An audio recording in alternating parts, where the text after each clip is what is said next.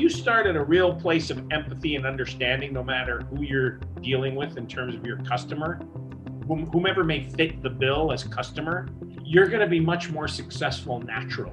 The success will just come because you're real. Hello, and welcome to the Customer Experience Show. On this episode, we talk with Joey Scoleri, the head of industry relations for Live Nation. Joey has been with Live Nation for more than 10 years and previously served as a vice president of marketing at the Walt Disney Corporation. On this interview, Phil talks to Joey about how to manage the large egos that can sometimes become involved in live events, the importance of finding your voice, and much more. But before we get into it, here's a brief word from our sponsor. This podcast is brought to you by IBM. If you are responsible for customer experience, we created a white paper just for you. In the CX North Star report, you can learn more about how to activate your CX vision. Download it with the link in the show notes. When you ask Joey Scoleri what his company Live Nation does, his answer is as simple as it is impressive. We are the largest producer of live events in the world. That's simple. As Senior Vice President of Tour Marketing and Promotion, and someone who has oversight over much of Live Nation's customer experience. Joey is someone who has to dig into the details of what's going on under him. Well, the concert business looks like a lot of fun, and it generally is for the consumer, and it is for many of our partners and different stakeholders. But it's a heck of a lot of work. It's a ton of work. Logistically, it's a ton of work. There's a lot of minutia.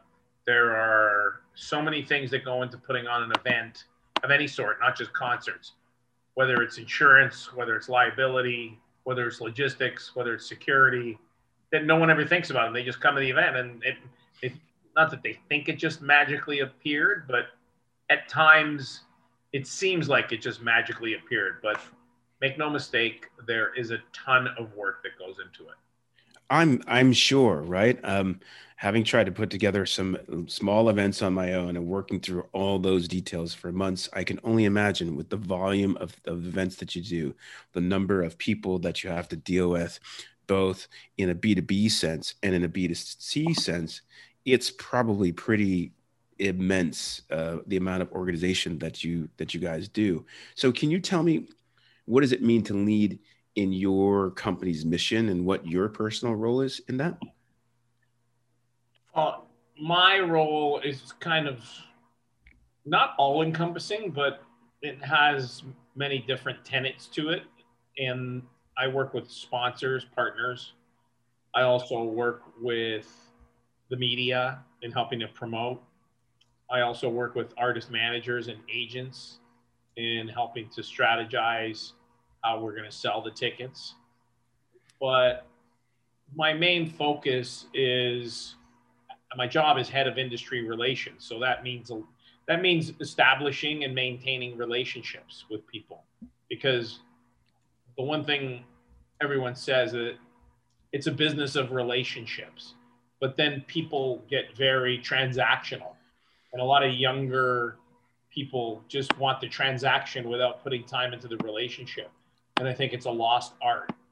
Mm. That is your, you know, that's your that's your CXO, right? That's your your customer experience is whoever you're talking to is your customer. And when you're in a business that's as catch-all as live events, right? If you're selling eyelets for sneakers, that's a pretty narrow customer base. You're selling it to people who make shoes and probably only one manufacturer or two because you specialize in a certain thing. If you're putting on live events, everybody, for the most part, likes to go to a concert. They like to go to a sporting event. So, as a company that owns Ticketmaster, but also puts on the events and deals with managers because we have management company, we have customers at all different levels and during all the touch points of the creation of the event. So we have stakeholders and we're partners with people all the way along. The only thing we don't have, we're not an agent, although at times we will act as an agent for the artist when it comes to securing a show, a private event may come through. It'll go through their agent, ultimately their agent agent, but sometimes we'll get the first phone call and then we'll we'll direct it. So ultimately, it's really about relationships and also getting as much dirt on other people as you can so you can manipulate. But I'm just kidding. So I, just, I really believe it's important to have a face-to-face relationship, which is more difficult now. Everybody's on Zoom calls, but you can still let your personality come through, and you can let people know who you are and your the, the key is to follow through right? Always follow through on what you say you're going to do. Don't over promise always under promise. And even if you're promising something large you don't need to blow it up. You don't need to embellish. You don't need to editorialize. What you need to do is saying here's the benefit. Here's how it's going to help you. And what i'm doing is in your best interest and I will always do what's in your best interest. And I believe that if you do that, then your customer, whatever your customer may be, whomever your customer may be, is going to always feel as if they were the primary reason for your existence. And it's not always achievable, but if you strive for that, if you strive for greatness and you strive for sincerity and you you strive for clarity and transparency. Communication is the key in everything. Everything. Wars start because people don't communicate for mm-hmm. the most part, or sometimes they they communicate too effectively. But at the end of the day, it just shows you how important communication is, and you can't let things become transactional too quickly. Sure. You, you know, you covered a, a lot uh, of ground there, a lot of really good stuff. Let me try and unpack that a little bit for our listeners. I think the first thing that, that jumps out to me is the difference between building relationships and being transactional. And you say it's a lost art. So if we're going to kind of kind of expose to people the difference between being transactional and building relationships, how, how would you describe that?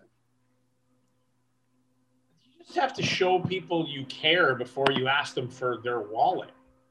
And it's, it's so easy, but people can't hide their true agenda. And if your true agenda is just getting a deal done,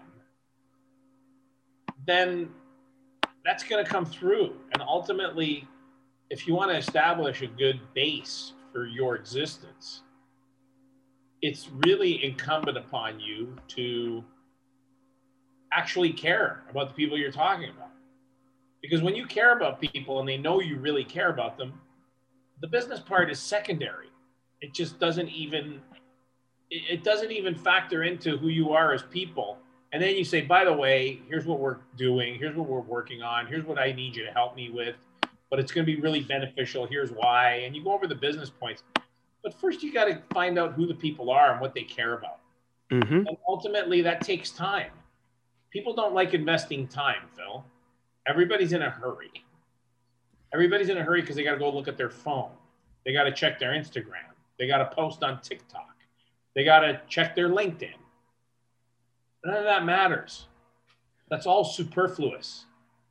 Because what mm-hmm. matters is you. If you have every social media platform, but when you actually speak to people, when you deal with people one on one, you don't deliver as a human being, just delete all your accounts because they're worthless.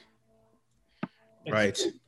You're a, at the end of the day, if you're not real, I hate using the word authentic because it sounds so inauthentic when people say it now. Mm-hmm. Oh, authentic. What does that mean? I'm authentic. You're authentic. We're authentic.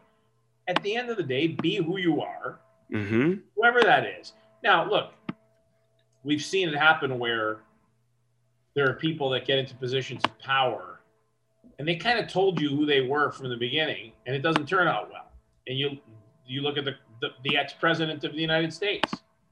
But the one thing the ex-president of the united states did that he did an amazing job at he found a customer base whom were disenfranchised by their prior provider whatever you want to call their, the prior regime, the prior individuals left these people feeling in a place where no one understands me, but this guy does. You can say whatever you want about the guy personally, Mm-hmm.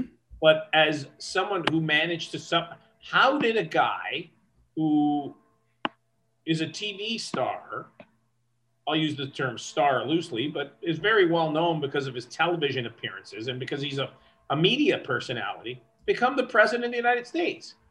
Well, Ronald Reagan, you could say, was similar, but Reagan became a career politician before he ever became president of the United States.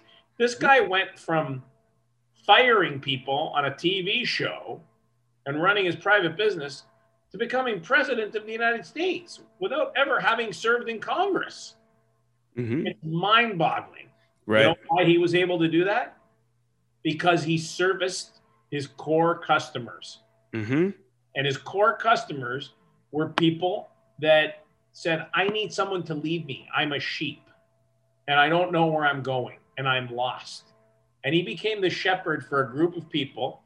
And he somehow managed to harness this all and he Mhm. got voted into power against someone who who basically took her audience for granted. Mm-hmm. So I just look at it as if I just look at it as if whenever you're dealing with someone, you need to know who they are. Mm-hmm. Sometimes that's hard to figure out, Phil. It's very difficult to figure out who people are if you don't know who they are.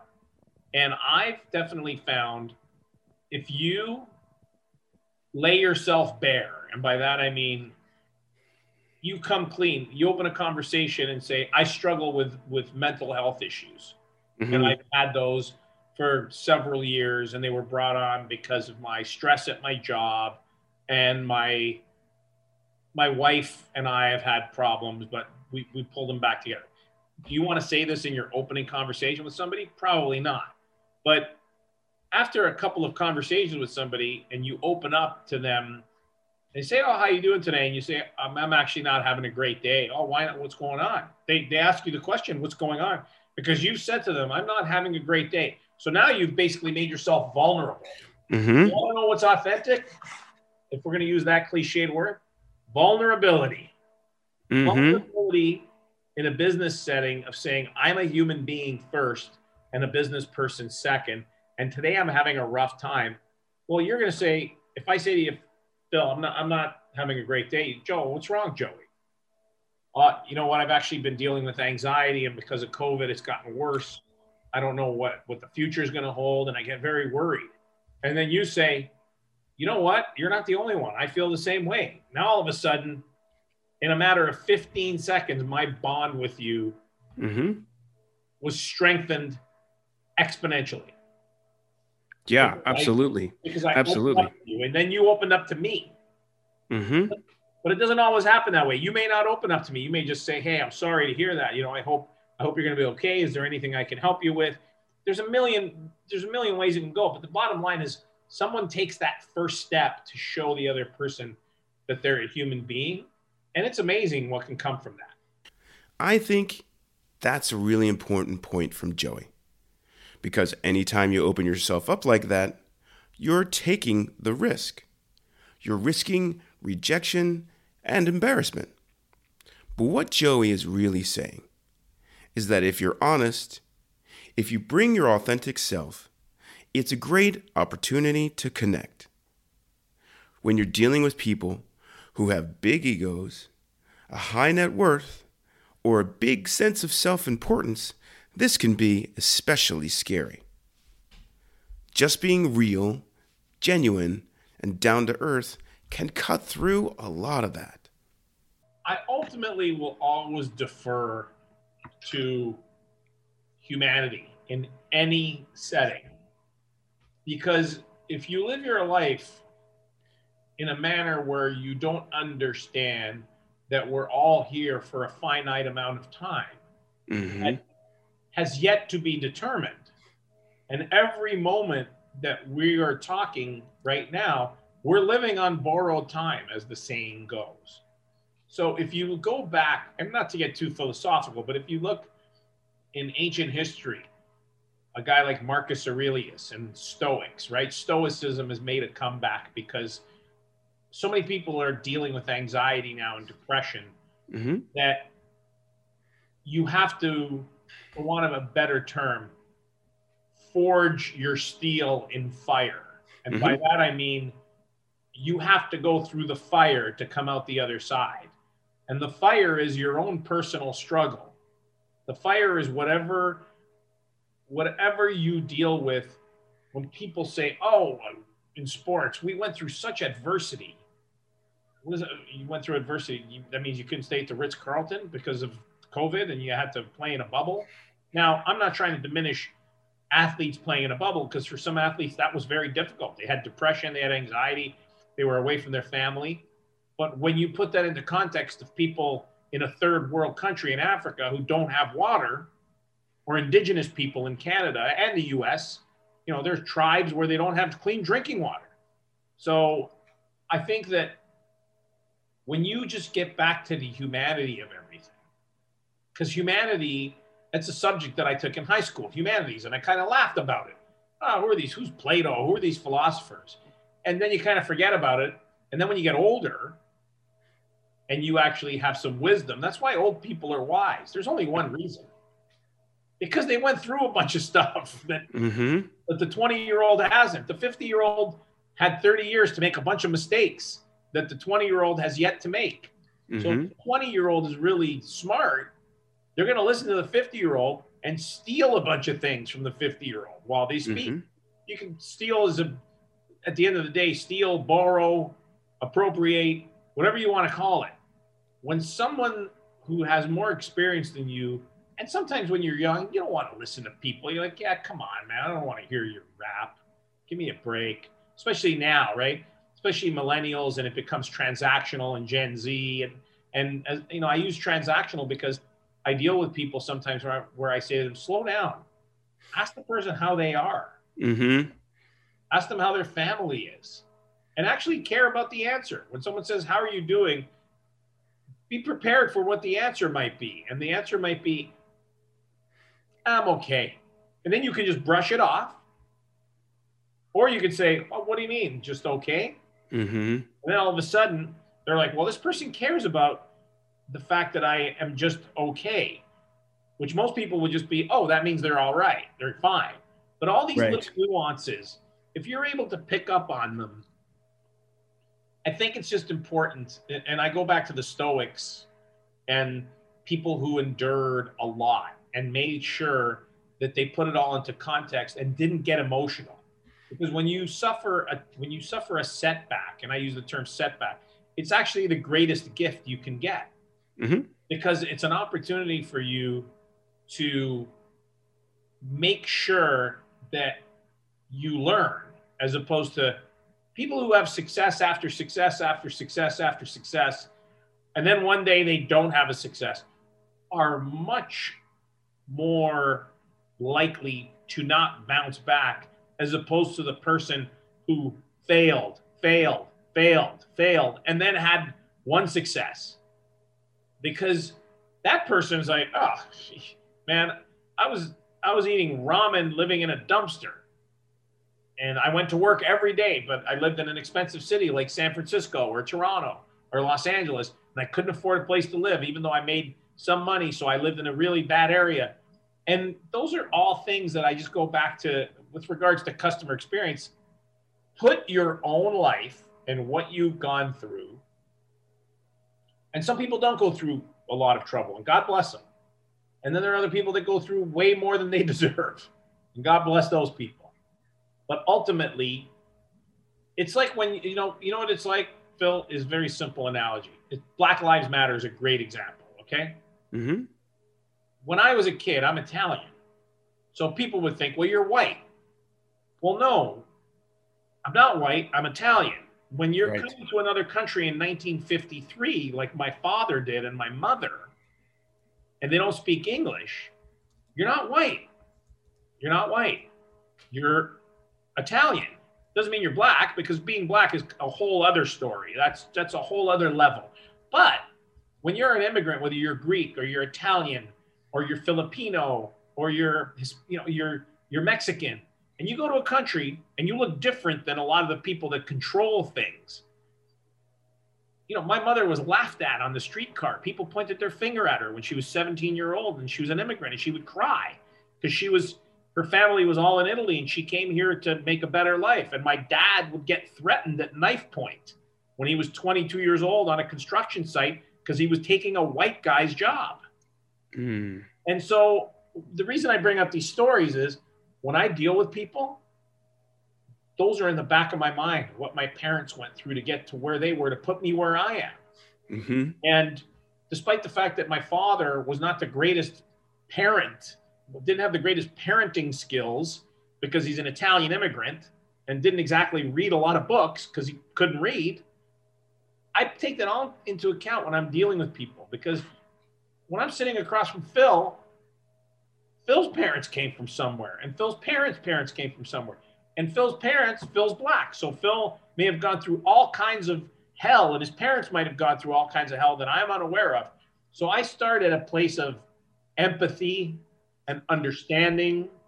And I'm going to put myself in that guy's shoes or that woman's shoes. Oh, that's a really pretty woman. Okay, so you could be the guy who goes, Oh man, she's hot. I'm going to be, wow, I'm going to try and mac on her. Or you can be the guy that says, This woman's really pretty. She probably gets hit on all the time and it must get irritating for her. Who are you? Which one of those people are you? Right? Right, sure. And, and and by the way, you can be somewhere in between where you don't think either and you just talk to her like a human being, and that's fine too.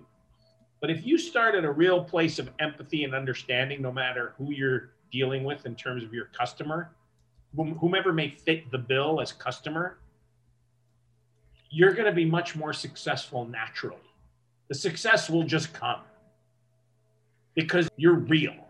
The world famous voice coach Roger Love famously says that everyone is born with an amazing instrument in their body.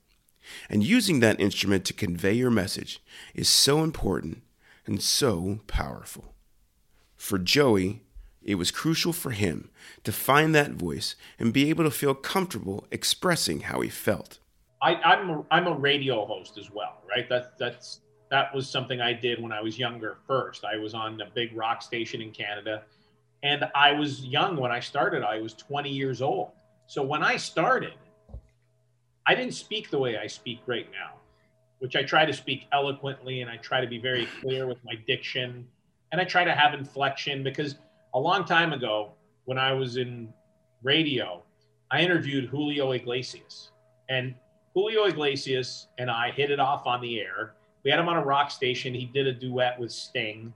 We had him on the rock station. I started speaking Italian to him on the air live and he speaks Italian, so he couldn't believe it. So we're talking Italian on a rock station, and we hit it off. Long story short, he invites me to the show. I tell him it's my mother's birthday. We have plans already. He insists. He gives us 10 tickets. He sends a limo for my mother. I go see him backstage, and I noticed his mic technique, the way he held the microphone. He would hold the microphone very close to his mouth or down around his belly button, depending on the song. And I said, Julio, tell me about your mic technique. I noticed that you hold your mic in different positions for different songs. You get different effects. And the power of your voice sometimes really soft and sometimes it's really harsh. And he looked at me and he said, The voice is the most powerful thing in the world. Sure. Okay, sure. How many people actually think about that? Sure. That I mean that's that's something that Roger Love says all the time. I don't know if people know Roger yeah. Love, but he's was great voice coach, He's taught some of the, the biggest names. And he says everybody has this amazing instrument. And using this instrument to convey your message is so important. It's so powerful. I'm curious though, like, do you think what was it about your communication, your engagement with him, your voice that that that caused that? Did he tell you? or did you like afterwards at some point did he say you know joey i really appreciate x or was it just something that you guys felt well we, we just felt it but to answer your, your prior question on how i how i got there when i started doing the radio show i sounded like the son of an italian immigrant mm. i said instead of the i said duh i sounded like the jersey shore meets the sopranos that's how i spoke and then you record yourself when you're on the radio mm-hmm. and you go back and you listen to yourself and you go, "Oh my god, I can't believe I sound like that." Right. So for anybody that's trying to improve their customer experience voice, quote unquote, take notes on what you said. Record your Zoom calls and watch them right now because you have that luxury, right? You can record them.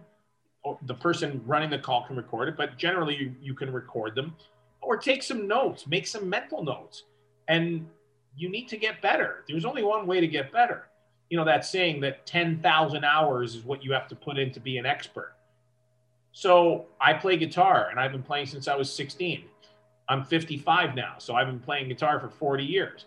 I put in my 10,000 hours. I'm a pretty good guitar player. I'm not mm-hmm. a virtuoso, but mm-hmm. I can jam. That's kind of my point. You sure. have to put in you have to put in the work and if you're just going to be a person that goes from one customer to the next customer without reflecting on what you were saying to the prior customer in any way shape or form, and it doesn't have to be some deep dive psychological psychographic assessment it just needs to be all right i had that call you know what parts of it were good. I did this well. I, I could tell she didn't really like this. I got to make sure that i don't go there right away on my next call. I got to make sure i sound a little bit more sincere. Oh i talked too fast. Oh i, I was talking mm-hmm. Mm-hmm. if you're able to do that and that's work if you're able to put in the work then you will become much more successful because there is no substitute in the world for that four letter word work absolutely absolutely i you know i've everything you talk about everything you talk about is so um, I, I get it. I feel it so so relevant. I mean, I, I grew up in Philadelphia area and originally from Philly. Grew up in South Jersey, around a lot of Jews and a lot of Italians, and, and like I know a, a, lot of that story. You know, raised Catholic. Um, we had the you know you had the Philadelphia accent that I didn't want to have. You had the a whole, whole bunch of different things, and I have actually done that thing where I've heard myself speak, and I, you know, like you say, first time you do it, you kind of cringe. You're like, oh, is that what I sound like? And then you work on certain things because you say, you know, I really want to convey con- convey myself in a certain way, or I really want to connect with people in a certain way. And I remember one time I actually had given a talk, and someone came up to me and they said, "I love the way you talk. I love the way you you give a, a talk." And I was at a conference, and they said, "I wish I could do that." And I thought, and I said, you know, you you just got to do the work. Either like, like how'd you do that? I was like, I practiced. I studied. I I went to, to, to a coach. I read some books. I watched myself on video. I listened to myself on audio, and I was like, ugh. And then one day, I listened to a guy. He sounded smart. He sounded cool. He sounded professional. He sounded calm and chill. And then I was like, wait a minute, that's me, right? And I was just, I was proud of myself in that I had improved that that part. But I was also I was also like thankful for the work and then d- double down into it, just like I do, like like you do playing guitar, like I did when I used to sing. You rehearse a piece. Once you know a piece, that's one level. But once you really know like how to to how it works, then you learn how to perform it, and then you learn how to perform it for an audience, and then you learn how to like convey a message with it and deliver the art in it. And what I'm hearing from you and what you're saying is there's a real art to being present and connecting with people and being real and being simple and being clear and being honest and being open in a way that can help you connect with a broad range of people who some people might be very very difficult with in a way that's led to success which leads to me as a like a question and i think you're gonna you're gonna say something that i definitely wouldn't have expected at the beginning of this conversation but i'm guessing what it is now but like how do you then define success for yourself, for your organization, and, and for the people you serve? Success, number one, you have to be happy. That's the number one thing. That's how I define success. Now, that is an ever elusive state of mind for much of the planet. From a from a business perspective, you want to be successful in whatever your KPIs are. So you have to deliver what you're paid to do. And you have to do it in a manner that makes people feel engaged. They have to buy in and they have to want to be part of the team and you have to treat them well and treat them with respect. And you know, to use a military analogy, when you're going over to take that hill, everybody's got to go with you. And if you don't treat people well, they're not coming to take the hill with you. So you have to, to use an ancient Roman again expression, you have to win the army. Just mm-hmm. because mm-hmm. the army reports to you, or you you're in the army, doesn't mean the army is going to do what you want them to do. They may think you're an idiot. Just because you're all wearing the same uniform doesn't mean that you're all pulling in the same direction, as you know. So there are many examples of professional teams and amateur teams that have won championships with far less talent than teams with a ton of talent but no heart, no soul. You know, you look at the Clippers last year. Mm-hmm. Great example. The Clippers were an all-star team, and then they were up three to one, and Denver came back because there were a couple of guys on that team specifically who led that team, and they were young and they were they showed that they cared about each other, and and to me that's that's success when you look at the person you work with and you achieve your goals, your targets, and you can both smile at each other and say, nice job. That's success. Yeah, that's great. I mean, and I think the, you know, the message here is so, so interesting and so compelling in an industry, especially in the industry and the time, you know, um, I, I hope people come to the show and say, hmm, I wonder what Joey has to say. And I hope they're all as pleasantly surprised that we're not talking about the ins and outs in music and the challenges of setting certain things up, but just the reality of being of being real, the the power and the benefit of being your yourself and the the the importance now of connecting and relationship. We've learned so much about it in the past year. Well, uh, hopefully, we have. I think some of us more than others. Uh, I think some people may be afraid, some people may be uncertain. But those in the vanguard, those who said this is in in the recap from 2020, when Ian and I were talking about the year ahead, one of the big things we saw, we we noted in our conversations with lots of folks in all these different podcasts, is that people are seeking connection. People are seeking i'll say authenticity but people are see- hmm. seeking that they can trust in people and organizations as to as you said do what they say what they're going to do be who they are be something they can believe in and you've given us a beautiful roadmap of how to be a person that someone can believe in or how to open the door for someone else to kind of have that comfort, conversation with the simplest the simplest of things by just really asking about how someone is and and and and believing it and and wanting to wanting to hear the answer and and and connecting with that person and i really thank you for that. I know that we're uh, a little light on on time. I know you had a you had a uh, another meeting to go to. I'm just curious how much time you've got left and um, if, if you have any parting shots for the for the folks in the audience things you'd want them to walk away with or or tips that you give them for how to get this started. Because some people will say i love this, this is great. I, I don't know where to start. What would you say to that i think you start with whatever first step works for you and you have to find that first step you got to take the first step because if you don't take the first one you're not taking the second one and i look at my own challenges and different things in life and anytime I've had to do something, taking that first step, man. You know, you've heard it, going to the gym. Oh man, I don't want to go to the gym. I got to join the gym. Then I got to get changed. Now during COVID, people are working out at home more and more. But there are plenty of people who have, can't work out because they can't go to the gym, and that's that's their thing. You got to take that first step to working out at home.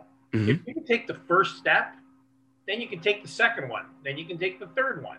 Then it becomes easier. By the way, it's going to be hard at times. You're going to hit speed bumps. On step 122, there's going to be a pebble in your shoe, and you don't want to stop and take your shoe off and take the pebble out. You just got to work through the pebble, and pebble will will disintegrate. And I'm being metaphoric about pebbles, but your life is not going to go in a straight line. It's that simple. Nobody's life is going in a straight line. And the parting words that I would leave is don't ever think things are as bad as you think they are, and don't ever think they're as good as you think they are. Yep. That's a, And- that's a You know, be enjoy the moment, but it's not as bad as you think it is, and you're not as great as you might think you are. and the and you know the interesting the interesting I think addition to that is it's okay to be you and be where you are. It's the only thing that's real, yourself in the moment. Hey, right and and and if you just uh, if you just be yourself in the moment. If you say well all i can do today i only have 15 minutes to work out take the 15 minutes. That's right. if i have 30 minutes to work out take the 30 minutes and be like you know what? It's okay. It's all i've got right now but it's a step in the right direction. Maybe tomorrow i'll do 30 i can only do five of these. Okay then do five and be good and honest with yourself about where you are right? I think that's the beauty and the simplicity of what you're talking about You're bang on. That's that's exactly it. Take the 10 minutes, the five minutes, the 30 minutes, and don't think that every person that you look at and think is incredibly successful has bumps in their road and their life didn't go in a straight line. Okay. Jeff Bezos, richest man in the world, between him and Elon Musk. Look at Elon Musk. He gets divorced. He gets married to the same person again. He has meltdowns on on Twitter. Jeff Bezos, married to a woman, ends up leaving her, having an affair, or having extracurricular activities, whatever you want to call them. Jeff Bezos is human. He, Right. he wasn't into his wife anymore, and he paid her a bunch of money. And then she said, Well, I'm going to help people with this money. That's not a straight line, man. Yep. Just because you have money doesn't mean it's a straight line. You know, you look at Steve Jobs as the greatest example. This guy was a visionary. This guy was looked upon by people that are that are Appleites as a prophet. He died of cancer. It's not a straight line, man. Mm-hmm. Not Right. for anybody. Right. Don't, don't look at other people and say, "Man, I wish I was them." No, you might not. Careful what you wish for. Joey's right. No one has a straight line, and that should be a comforting thought for all of us. Because who knows just how great we can be. Taking that mindset into customer experience interactions and decisions allows us to treat people with an empathy that not only connects us, but it allows us to serve each other better. Thank you again for listening to this episode of the Customer Experience Show. This podcast is brought to you by IBM. If you are responsible for customer experience, they created a white paper just for you. In the CX North Star report, you can learn more about how to activate your CX vision. Download it with the link in the show notes.